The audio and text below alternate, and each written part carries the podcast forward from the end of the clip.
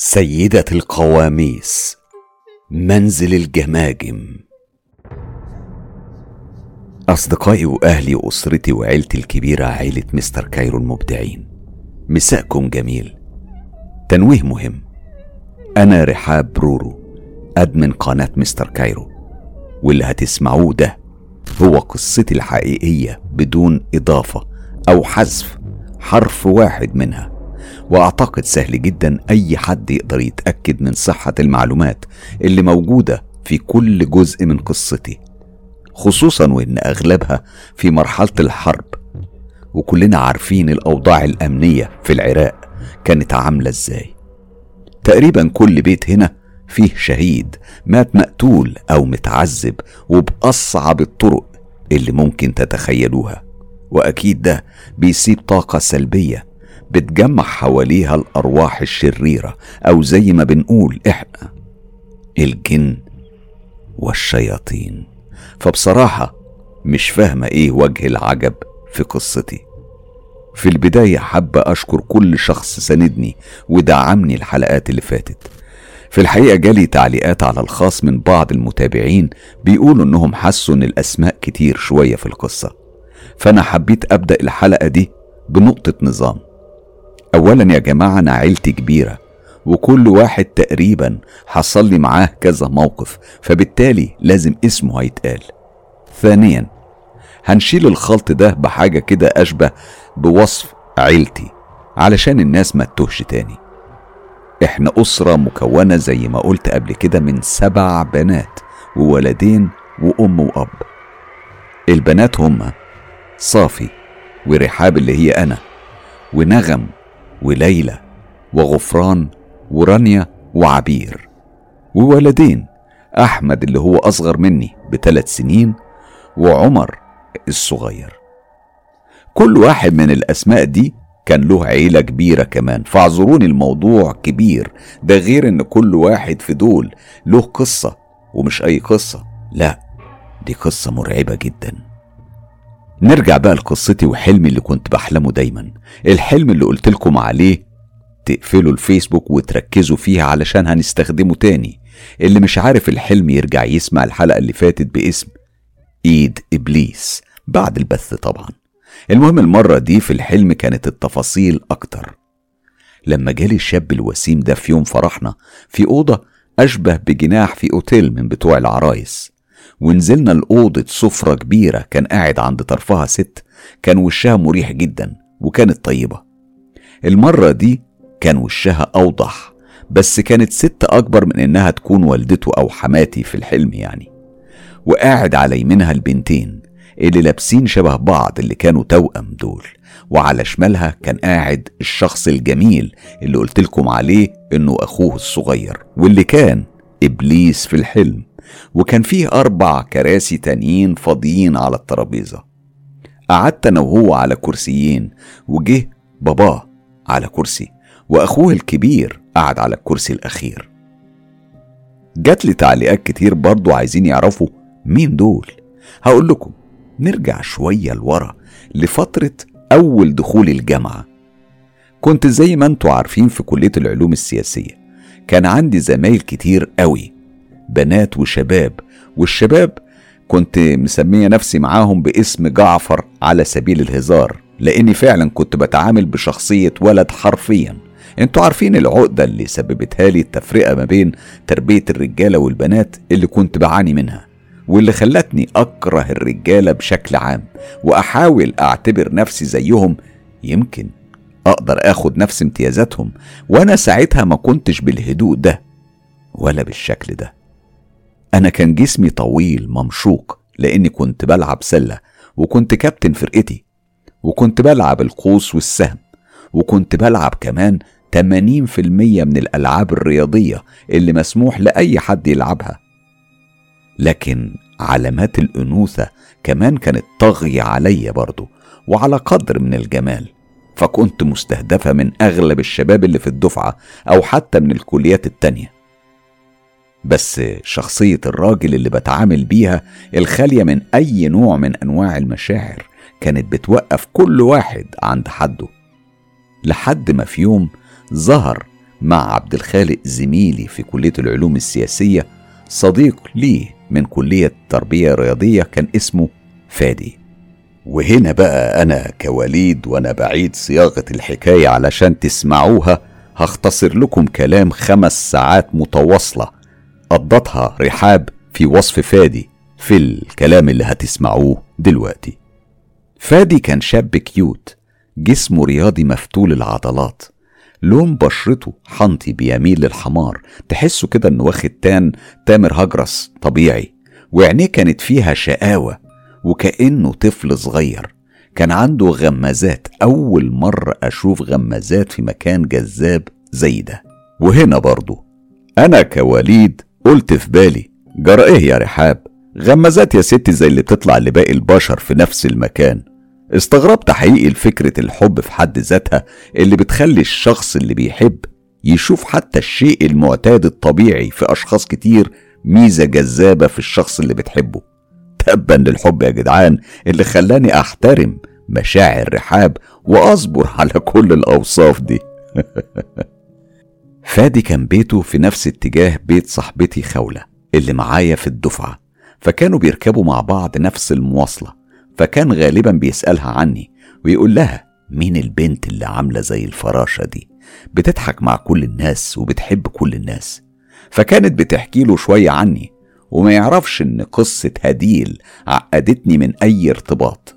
وهنا رجعت تاني رحاب تحكي عن أوصاف فادي. فما قدرتش بصراحة أمسك نفسي وقلت لها جرى إيه يا رحاب أنت لو عايزاني أنا نفسي أحب فادي مش هتعملي كده. أنا كاتب رعب يا بنتي مش كاتب روايات عبير الرومانسية. المهم فضلت سنة ونص تقريبا بتهرب من فادي لحد ما في يوم وهو جاي من بعيد مبتسم ابتسامة مبالغ فيها. سمعت الصوت اللي بيكلمني في سري بيقول لي بنبرة فيها ضحك بمكر. إيه رأيك؟ هو ده أنا قلت له بتساؤل مين ده؟ رد عليا بلقم. صاحب الحلم اللي بيطبطب عليك يا عروسة. وهنا ظهر قدامي الحلم وبطل الحلم الأسطوري. قلت له أنت تقصد إن بطل الحلم هو فادي؟ الصوت رد عليا بنفس اللقم وقال شوف يا انت أنا ماليش دعوة. مش هتصدقوا إن فادي ساعتها كان لابس قميص أسود مخطط بأبيض. كان نفس القميص اللي في الحلم. هنا كان وصل فادي عندي وفي أقل من ثانية كان مات جعفر وظهرت رحاب. ظهرت رحاب اللي هي أنا نفسي ما كنتش أعرفها. ظهرت بكل ما تحمله كلمة أنوثة من معنى وللأسف جعفر مات وللأبد. أخدت القرار إني أدي فادي الفرصة كاملة إنه يكون معايا وليا ونصيبي. بس برضه للأسف في المرحلة دي أنا تعرضت لأكبر صدمة في حياتي ولولا فادي كان معايا الفترة دي أنا كان هيحصل لي حاجة. كنت رجعت من الجامعة ونمت ولسه صاحية. سمعنا كلنا خبط جامد جدا على الباب. خبط بيقول إن في حد مات أو لسه في حد هيموت. إنما في النهاية الخبط كان بيحمل ريحة الموت. جرينا كلنا على الباب فتحت ماما الباب. كانت مرات خالي حسن ومعاها ابنها وبنتها. صغيرين كانت بتخبط بكل ما أتيت من قوة وبتصوت وبتولول وده معناه إن خالي جراله حاجة. اللي زود الموقف رعب إنها أغمى عليها أول ما فتحنا الباب. شلناها دخلناها جوه وبالرغم إنها كان مغمى عليها بس علامات الرعب والهلع ما فرقتش وشها. بعد ما فوقناها أنا بصيت لها لقيتها موجهة كلامها لأمي ولسه محتفظة بملامحها على حالها. ملثمين ملثمين مسلحين أخدوا أخوك حسن وخالد من الشارع ومش عارفة راحوا بيهم على فين. أمي قالت وهي بتصوت وفي الخلفية كان صوت بكائنا وصوتنا إزاي أخدوهم؟ وهم كانوا فين علشان ياخدوهم من الشارع؟ ردت مرات خالي. هم كانوا خارجين بالليل شوية يسهروا مع صاحبهم جلال في محل البقالة بتاعه. وهم قاعدين دخلت عليهم عربية بيك اب تويوتا بتاعت الملثمين اللي كلكم عارفينها. كان فيها 15 راجل بالسلاح. دخلوا الأول بيت حاتم اللي هو قصاد محل جلال وطلعوا منه جري على المحل وكتفوا حسن وخالد وحطوهم في العربية ومشوا طبعا لحد كده كنا كلنا بنصوت ونعيط لأن النهاية لحد كده بتكون حتمية ملهاش رجوع. وعلشان كده كلنا طلعنا نجري ندور في مقالب الزبالة. آه ما تستغربوش. الجثث اللي كانت بتتخطف من الجامعات دي كانت بتتعذب لحد الموت وبعدها بتترمى في مقالب الزبالة. ماما ومرات خالي لفوا على المستشفيات وأنا وإخواتي وولاد خالي مشطنا مقالب الزبالة اللي موجودة حوالينا كلها. طبعا مش هوصف لكم شعوري إيه وأنا ببص في صندوق الزبالة ومستنية أشوف أعز شخص على قلبي اللي هو كان يعني أخويا الكبير حقيقي والوحيد اللي احتواني وشاركني أكلي وشربي وحكاياتي وحتى كان بيعمل معايا تمارين الصباح وبيحضر لي الفطار. خالي خالد كان شاب جميل شعره أصفر وطويل لون بشرته أسمر وعينيه خضرة بجسم رياضي مفرود وطويل. عنده أثر جرح في شفته اللي فوق كان بيزيد جماله جمال. خالي كان هيستلم جواز السفر بتاعه علشان يسافر على سوريا ومنها لأمريكا الأسبوع اللي جاي. شاركته حلمه بجواز بنت سورية جميلة وعشته في أمريكا. لا ينقصها أي شيء غير بعض الكلمات الإنجليزي اللي كان بيحاول يجمعها مني لأنه عارف إني شاطرة جدا في الإنجليزي. قلبي كان بيتعصر من القهر. حقيقي قهر قهر. خصوصا لما افتكرت آخر كلمات سألني عليها ومعناها بالإنجليزي آخر لقاء جمعني بيه كان عملنا العشاء وبنتفرج على فيلم أجنبي وبنضحك وفجأة قال بنظرته الطفولية البريئة رورو قوليلي تعرفي جنازة يعني إيه بالإنجليزي؟ فجأة قلبي اتقبض والابتسامة اللي ما كانتش بتفارق وشي ماتت مش اختفت وقلت له أعوذ بالله في إيه بس يا أبو وليد؟ إيه يا أبو الوليد؟ هو في إيه؟ ودي كانت لقبه اللي بناديه بيه لأنه كان قريب منها قوي. حاولت أداري توتري وأنا بكمل. لونك غامق كده ليه يا غالي؟ ضحك وقال يا بنتي بقيلي أقل من أسبوع وإن شاء الله هكون في أمريكا. لازم أكون عارف أكبر حصيلة من الكلمات.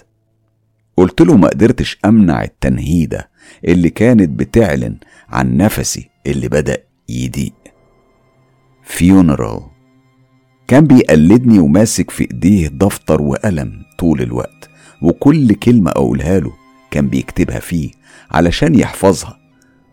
بعدين قال لي طيب وكلمة ميت يا رحاب.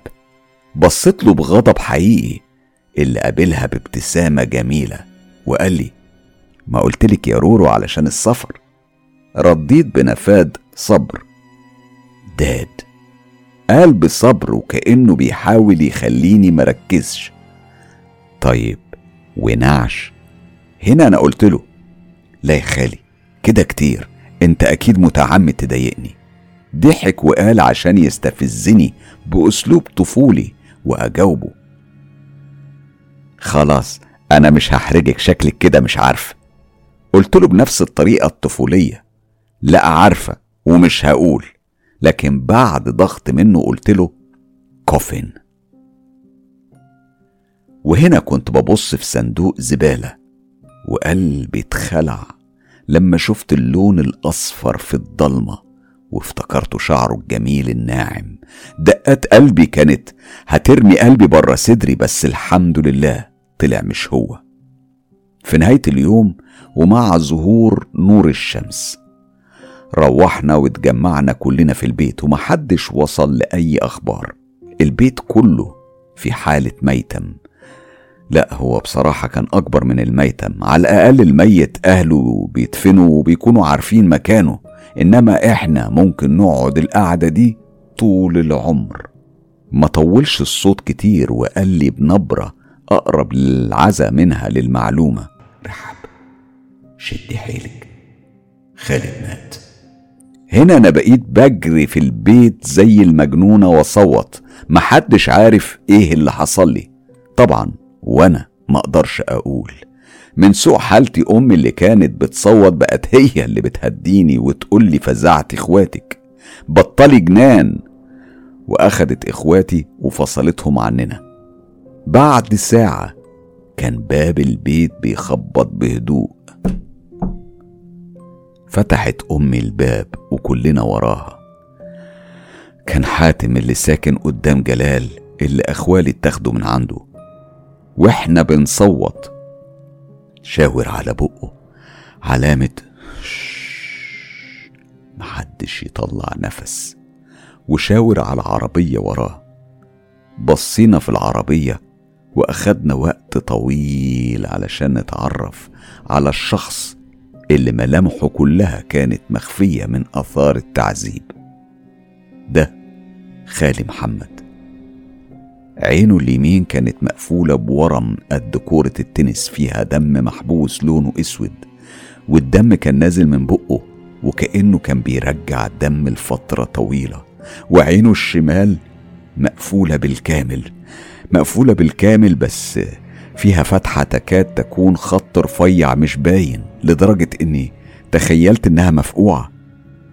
وصوابعه متنية بالعرض. مش محتاجة ذكاء علشان أفهم إنها متكسرة. ضوافر إيديه كلها متخلعة. كان في كذا خرم في راسه لسه بينزفوا. على فكرة الأخرام دي بتتحفر في الجمجمة عن طريق الشنيور. تخيلوا واحد على قيد الحياة بيخرموا جمجمته بالشنيور وفي كل الأجزاء اللي باينة في جسمه اللي كانوا كتير بصراحة كان في أخرام بنفس الطريقة. بس واضح إنهم صبوا عليها مية نار علشان يعيش أطول ويتعذب أكتر. كان فيه على بعض الجروح مسحوق بيبرق. ده كان إزاز مطحون. كانوا بيدعكوا الجروح بإزاز مطحون وتراب علشان التلوث يعمل غرغرينة بعد كده. ورجله الشمال كانت أضخم من رجل الفيل أما رجله اليمين كانت متنية لفوق مكسورة كسر مضاعف. ده غير الريحة اللي كانت عليه كأنه لسه طالع من خزان صرف صحي حالا. اختلاط الريحة القذرة دي مع ريحة الدم المتجلط وريحة الصدى المميز لريحة الدم الجاري. عمل توليفة تخلي أجدع راجل يغمى عليه ويفقد الوعي. شكل خالي. كأنه خارج من فيلم رعب حالا. بس أفلام رعبنا إحنا في العراق كانت حقيقية يا سادة. حقيقية بالصوت والصورة والريحة. والمشاعر. أعتقد إن أي حد لو شاف شخص بالحالة دي بيتمنى له الموت قبل ما يوصل لكده. أعتقد طرق التعذيب اللي تعرض لها خالي ما تجيش أصلا في بال صناع أفلام الرعب في هوليوود. تحذير مني أنا بقى وليد جمال. حقيقي مهم وخطير جدا يا جماعة. اللي بيخاف وقلبه ضعيف أرجوكم يقفل عشر دقايق. المشهد اللي جاي هيكسر جوه كل واحد فينا حاجة. نصيحة أتمنى ما تهملوهاش. أنا عن نفسي كنت أتمنى إني ما كتبتش المشهد ده بس للأسف توصيل المأساة اللي كان بيعاني منها شعب كامل بعراقة شعب العراق تستاهل المعاناة. شلنا خالي من العربية. ودخلنا بيه جري على بيتنا. ده أأمن مكان ممكن خالي يستنى فيه. بس للأسف هو أصر إنه يرجع بيته. معرفش بقى كان متخيل إنه مش هيقدر يعيش ولا إيه. المهم رحنا معاه كلنا على بيته. أمرنا إن إحنا نطلع سلاح قديم ومش شغال لزوم التهويش. لو حد فكر يقرب ناحية البيت. وقعدنا كلنا. نطبب خالي بعد فترة خالي كان قدر يتكلم وبدأ يحكي لنا اللي حصل. بعد ما أخدوه في العربية هو وخالي خالد راحوا بيهم منطقة مقطوعة برا البلد حاجة كده زي محلات جنب بعض ملهاش أبواب تقريبا. المنطقة دي كانت هتبقى سوق أو حاجة زي كده. دخلوا خالي حسن في محل والمحل اللي جنبه دخلوا خالي خالد. جوه المحلات دي موجود سلخانة كاملة وكل ما تتخيلوه أو لا تتخيلوه عن أدوات التعذيب. شنيور كبير ومنشار وشواكيش وكماشات وقصافات وخناجر وسكاكين وسيوف مشرشرة وعادية وسلاسل وجنازير وكابلات شاحن بطاريات العربية ومولدات كهرباء وأزايز مية نار وسبرتو وإزاز مطحون وبراميل تقريبا بيقضوا فيها حاجتهم. أعتقد مخرجين أفلام Saw أو The Hills Have Eyes ما جاش في بالهم كمية أدوات التعذيب دي. المرحلة الأولى التعذيب بالكهرباء. كمية كهرباء كانت بتغيبه عن الوعي. ولما بيفوق بعد دقايق بيحس إن طعم بقه متغير وفيه ريم أبيض على بقه. كانوا كاشفين جسمه ومعلقين في المكان الحساس في جسمه بلوك من الأسمنت اللي هي قوالب طوب كبيرة من الأسمنت. كل لما يفوق كان يسمع تعذيب خالي خالد اللي كان واضح إن حاله أسوأ. كان بيعرف إنهم بيكهربوه من ريحة الشياط. كانوا بيكهربوهم لدرجة إن جسمهم بيطلع دخان. ريحة لحم بيشيط وشعر بيتحرق. كان بيسمع المجرمين وهم بيحاولوا يأثروا عليه ويطلعوا يطلعوه من الملة. وخالي خالد كان بيرفض فكان التعذيب بيزيد. بيشتغل الشنيور وصوت السن بتاعه وهو بيحفر الجمجمة مع صوت الصريخ اللي بيرن في الفضا مع الضلمة اللي بره المحل كانت بترسم صورة مرعبة أي حد يتمنى فيها الموت في أسرع وقت. وهنا اتضرب خالي حسن على دماغه بقالب طوب أسمنتي خلته نفسه تغم عليه. لكن هو في اللحظة دي شاف صورة ابنه وبنته قدامه ودعا ربنا بمشاعره لأن لسانه ما بينطقش. إن لو ربنا أنقذه من اليوم ده ورجع لعياله هيعيش حياته كلها يصوم ويصلي ويعبد ربنا ليل نهار بدون كلل أو ملل. وفي ثواني كان بيرجع له وعيه بتيار كهربي من الكابلات بتاعة العربية اللي متوصلة في المولد. تيار كهربائي كان بيحرق شعر جسمه. المجرمين لما بيلاقوا لسه بيلاقوه لسه عايش وفيه النفس كانوا بيغطسوا وشه في البرميل اللي فيه القذارة لحد نفسه ما يروح ويحسوا إنه خلاص اتخنق وبيطلع في الروح. فكانوا بيطلعوا راسه من البرميل ويرموه في الأرض. بيصارع الموت. الحاجة الوحيدة اللي كانت بتطمن خالي حسن على خالي خالد كانت صوت الصريخ المتواصل من شدة التعذيب. دي الحاجة الوحيدة اللي كانت بتثبت له إنه لسه عايش. وبعد فترة من التعذيب ما قدرش يحسبها خالي حسن قد إيه من كتر ما فقد الوعي وفاق أكتر من أربع أو خمس مرات. سمع واحد من المجرمين بيحاول يغري خالي خالد إنه يغير ملته وهو يرحمه ويسيبه يعيش. ومع رفض خالي خالد المستمر سمع صوت دق شكله كده على مفك. والمفك ده كان بيخرم دراع خالي خالد. صوت مية النار اللي اتدلقت جوه الجرح وهي بتفور وبتغلي مع ريحة اللحم المحروق. كانت بتضيف على رعب الليل في موقف زي ده. رعب. أنا مش قلتلكم الرعب في العراق له ريحة. سمع خالي حسن صوت الشنيور اشتغل عند خالي خالد وصوت الصريخ مع كل خرم بيخرموه في جسمه اللي كان واصل لمئات الأخرام كان بيطرش ودانه برغم إن هو كمان كان بيتعذب نفس العذاب وبنفس الدرجة بس ما كانش بيحس إنه بيسمع حاجة خالص غير صوت تعذيب خالي خالد. فجأة الصوت الصريخ اتحول لصريخ بهلع.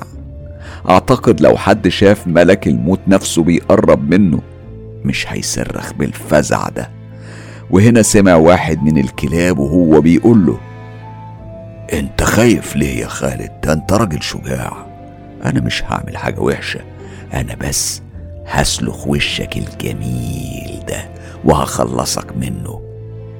وفعلا مسك المجرم ده آلة حادة وبدأ يسلخ وش خالي خالد. آه ما تستغربوش سلخ بمعنى كلمة سلخ. بيقص الوش من الودن للودن ومن منبت شعره الأصفر الناعم الجميل ولحد الرقبة. يعني سلخ وشه بالكامل. لكم أن تتخيلوا كل لحظة بتعدي عليه كان بيحس فيها بإيه.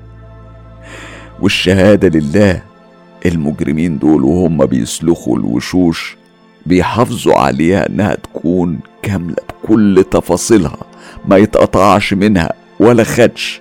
كل جزء كانوا بيسلخوه من الوش كانوا بيدلقوا عليه مية نار علشان تكوي اللحم. وفي النهاية كان وش خالي خالي. من غير وش. كان لحم أحمر دموي من غير جفون بعين بارزة مبرقة وأسنان بارزة من تحت شفايف. من تحت شفايف. رقيقة من لحم أحمر محروق. في وسط صريخ خالي خالد كان خالي حسن بيتكسر على دماغه بلوكات أسمنت كبيرة وهو بيفقد الوعي. سمع صوت حشرجة الذبح وصوت تدفق الدم من الحنجرة بس ما كانش متأكد اللي بيسمعه ده حصل ولا هو أصلا راح في غيبوبة. كالعادة فاق على صدمة كهرباء قوية بس المرة دي ما كانش مهتم إنه يعرف هو نفسه صاحي ولا ميت. كان كل اللي همه بس يسمع صوت خالي خالد وهو بيصرخ. كل لحظة بتمر بصمت كانت بتموته حرفيا. عدت ثواني ما سمعش فيها الصريخ وهنا اتأكد إن خالي خالد اتذبح فعلا واتذبحت معاه فرحتي واتذبحت جزء من روح رحاب معاه. اتذبح خالي خالد أبو الوليد غدر. واترمى في الزبالة. كلاب مجرمين. ما كانش يجرؤ حد فيهم يقف قدامه راجل لراجل. خالي حسن كان لسه متشبث بالحياة يمكن علشان عياله. بس في آخر كام قالب طوب أسمنت اتكسروا على دماغه. بقى غالبا غايب عن الوعي. وفي آخر مرة يغطسوا راسه في برميل القذارة كان خلاص شبه روحه طلعت. وساعتها نطق الشهادة ونفسه اتقطع. حرفيا نفسه اتقطع مش مبالغة لدرجة إن المجرمين تخيلوا إنه مات. فقال الكبير بتاعهم خلاص يلا بينا نلحق نرميه في الزبالة علشان خلاص النهار هيطلع. رد عليه واحد محب للخير. طب نذبحه الأول ونسلخ وشه.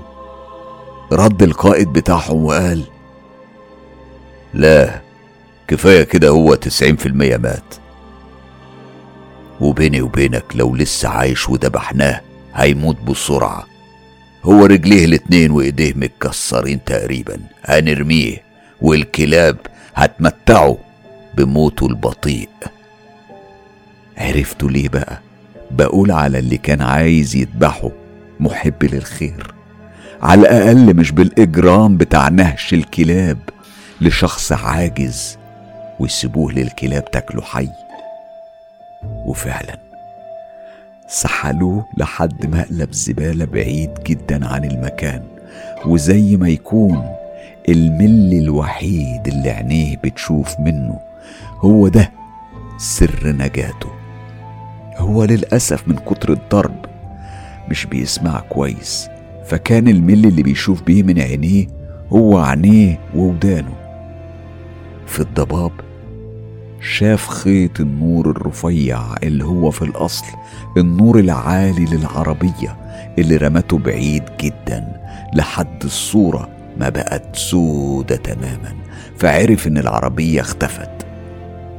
من ستر ربنا سبحانه وتعالى إن المنطقة اللي رموه فيها كانت نفس المنطقة اللي خالي نفسه كبر وتربى فيها وعارفها شبر شبر.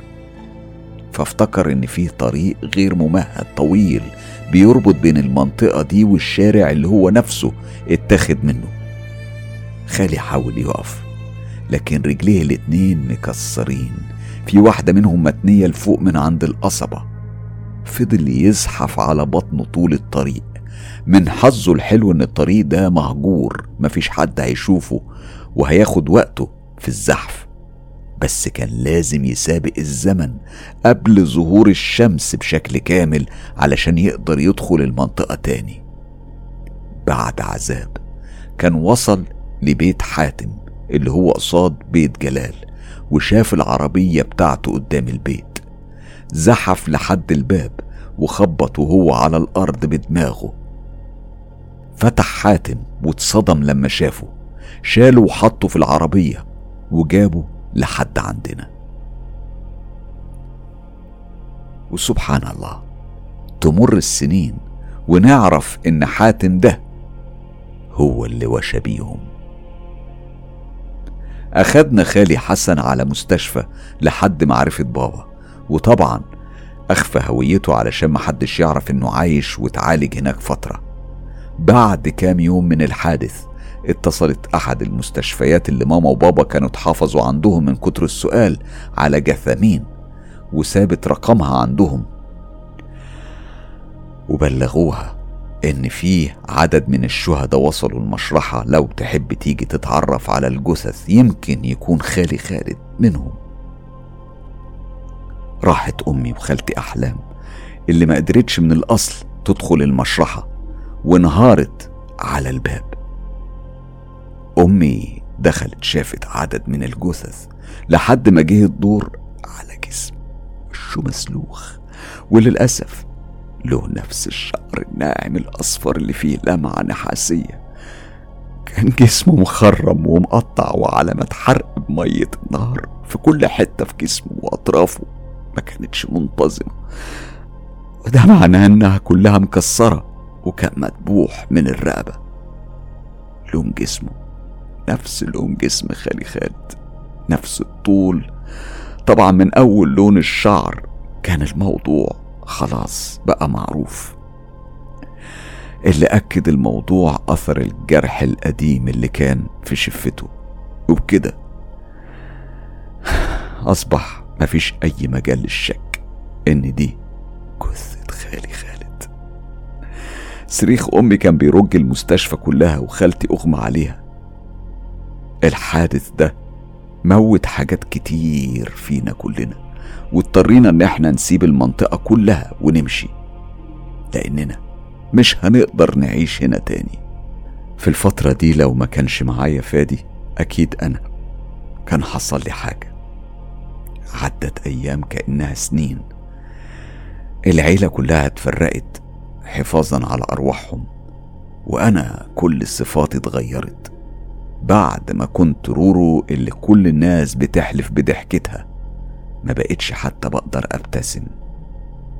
حياتي قلبت مرة واحدة.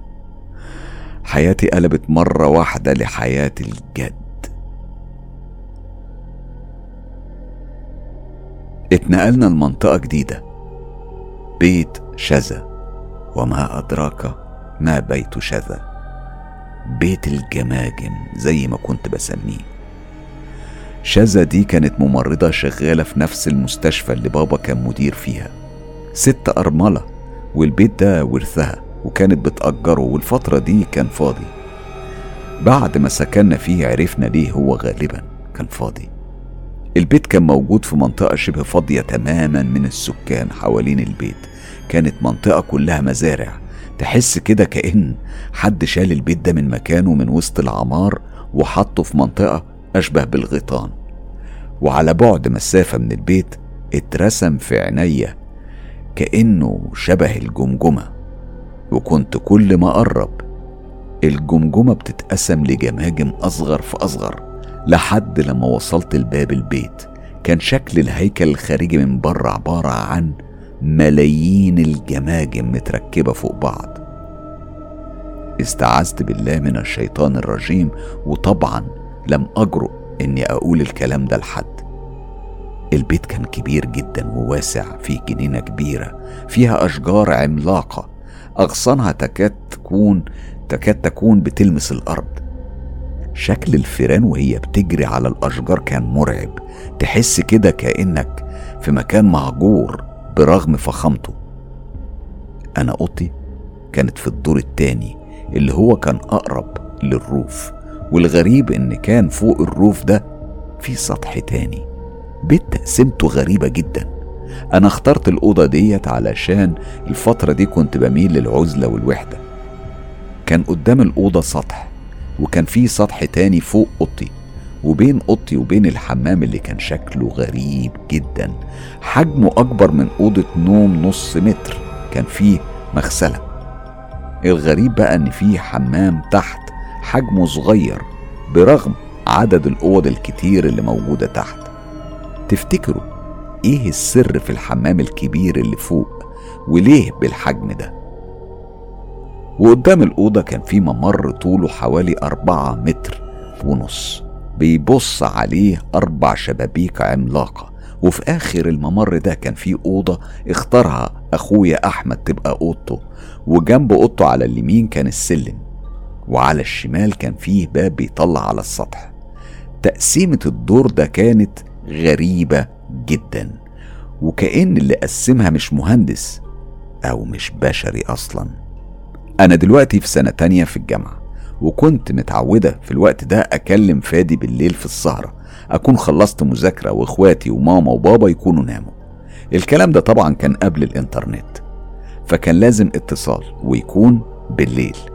كنت بعمل حسابي وأحضر أي حاجة أكلها قبل تليفون فادي علشان الأكل ما يعطلنيش عنه. كنت بلاحظ وأنا نازلة على السلالم صوت خطوات زي خطوات طفل كده بس تقيلة شوية بتمشي على رخامة المطبخ. وكنت أول ما أوصل صوت الرجلين دي بتختفي. نور المطبخ غالبا بيكون مطفي. وأنا ما كنتش بحب أفتح النور علشان اللمبة بتعكس النور على أوضة بابا. ولو صحى دي في حد ذاتها هتبقى مشكلة ومشكلة كبيرة كمان. فكنت بضطر أدخل في الضلمة وأعتمد على لمبة التلاجة. كنت بسمي الله وأنا داخلة ولما بفتح باب التلاجة أفضل أدور على مصدر الخطوات. ملاقيش حاجة كنت بقول لنفسي يمكن فار أو قطة. أنا عايز أقول لكم إن في مرة لقوا خنزير بري في المنطقة القريبة من البيت فكونك تلاقي فار أو قطة جوه البيت ده موضوع سهل وبسيط يعني. بس الغريبة بقى إني كل مرة بدخل أدور كنت بلاقي المطبخ فاضي تماما والشباك مقفول كويس بس صوت الخطوات المسموعة بالشكل الواضح ده منين؟ وإزاي بتسكت وكأنها من الأصل مش موجودة بمجرد دخولي من الباب؟ على العموم أنا مضطرية إن أنا أسكت لأن أصلا مفيش مكان تاني نروحه. وفي يوم كنت نازلة سمعت صوت حد من إخواتي بيرفع غطا حلة كان فيها باقي الغدا. واستنيت لما قربت أكتر من المطبخ عشان ما أقلقش أي حد من اللي نايمين وقلت قطة المطبخ اللي بتجوع آخر الليل بتعمل إيه؟ كنت بضحك وأنا داخلة. فجأة شفت ظل جوه الضلمة بتاعة المطبخ. أنتوا عارفين طبعا إن أنا مش بفتح النور. صوت غطا الحلة كان بيرن على الرخامة. ما قدرتش طبعا ما أفتحش النور. دورت تحت الرخامة. ودورت ورا التلاجة وكل حتة في المطبخ اللي بالمناسبة كان كبير جدا وصعب حد يستخبى فيه. اترعبت لما ما لقيتش حد خالص ولا حاجة خالص. برغم إن الظل ده كان ضخم ومش بحجم أي حد من إخواتي أو بابا وبرغم إنه صعب يستخبى بس أنا دورت في كل حتة في المطبخ. كان ناقص أدور جوه الحلل نفسها سبت المطبخ وأنا بجري على بره ويدوب لحقت اطفي النور كانت أمي صحيت وخارجة من أوضتها بتقولي ولسه في عينيها النوم. هو مش أنا يا بنتي؟ قلتلك ما تسهريش لوقت متأخر زي ده وما تعمليش صوت علشان ما تقلقيش أبوكي ويصحى يعمل لنا مشاكل. وبعدين انت طالعة تجري كده ليه؟ كأن حد بيجري وراكي. أنا كالعادة صوتي كان قرب يروح ونفسي بدأ يضيق وقلت لها لا ابدا يا ست الكل. أنا بس كنت عايز أهرب قبل ما بابا يصحى. بصت لي ماما بتشكك وقبل ما تحاول تتكلم كنت أنا خلاص طلعت لآخر السلم. اليوم ده أنا معرفتش أنام لحد ما رحت الجامعة وأنا بفكر في مليون حاجة. إحنا طيب هنفضل كده لحد إمتى؟ دنيا صاحبتي الأنتيم في الجامعة شافتني قاعدة مهمومة جدا فسألتني عن السبب. حكت لها. مع كل كلمة كنت بقولها لها كانت عينيها بتبرق وبيترسم على وشها علامات الرعب. ولما خلصت قالت لي اسمعي أنت لازم تقولي لأهلك اللي بيحصل ده علشان على الأقل تعرفي لو حد منهم حصل معاه نفس الكلام. ولا لأ؟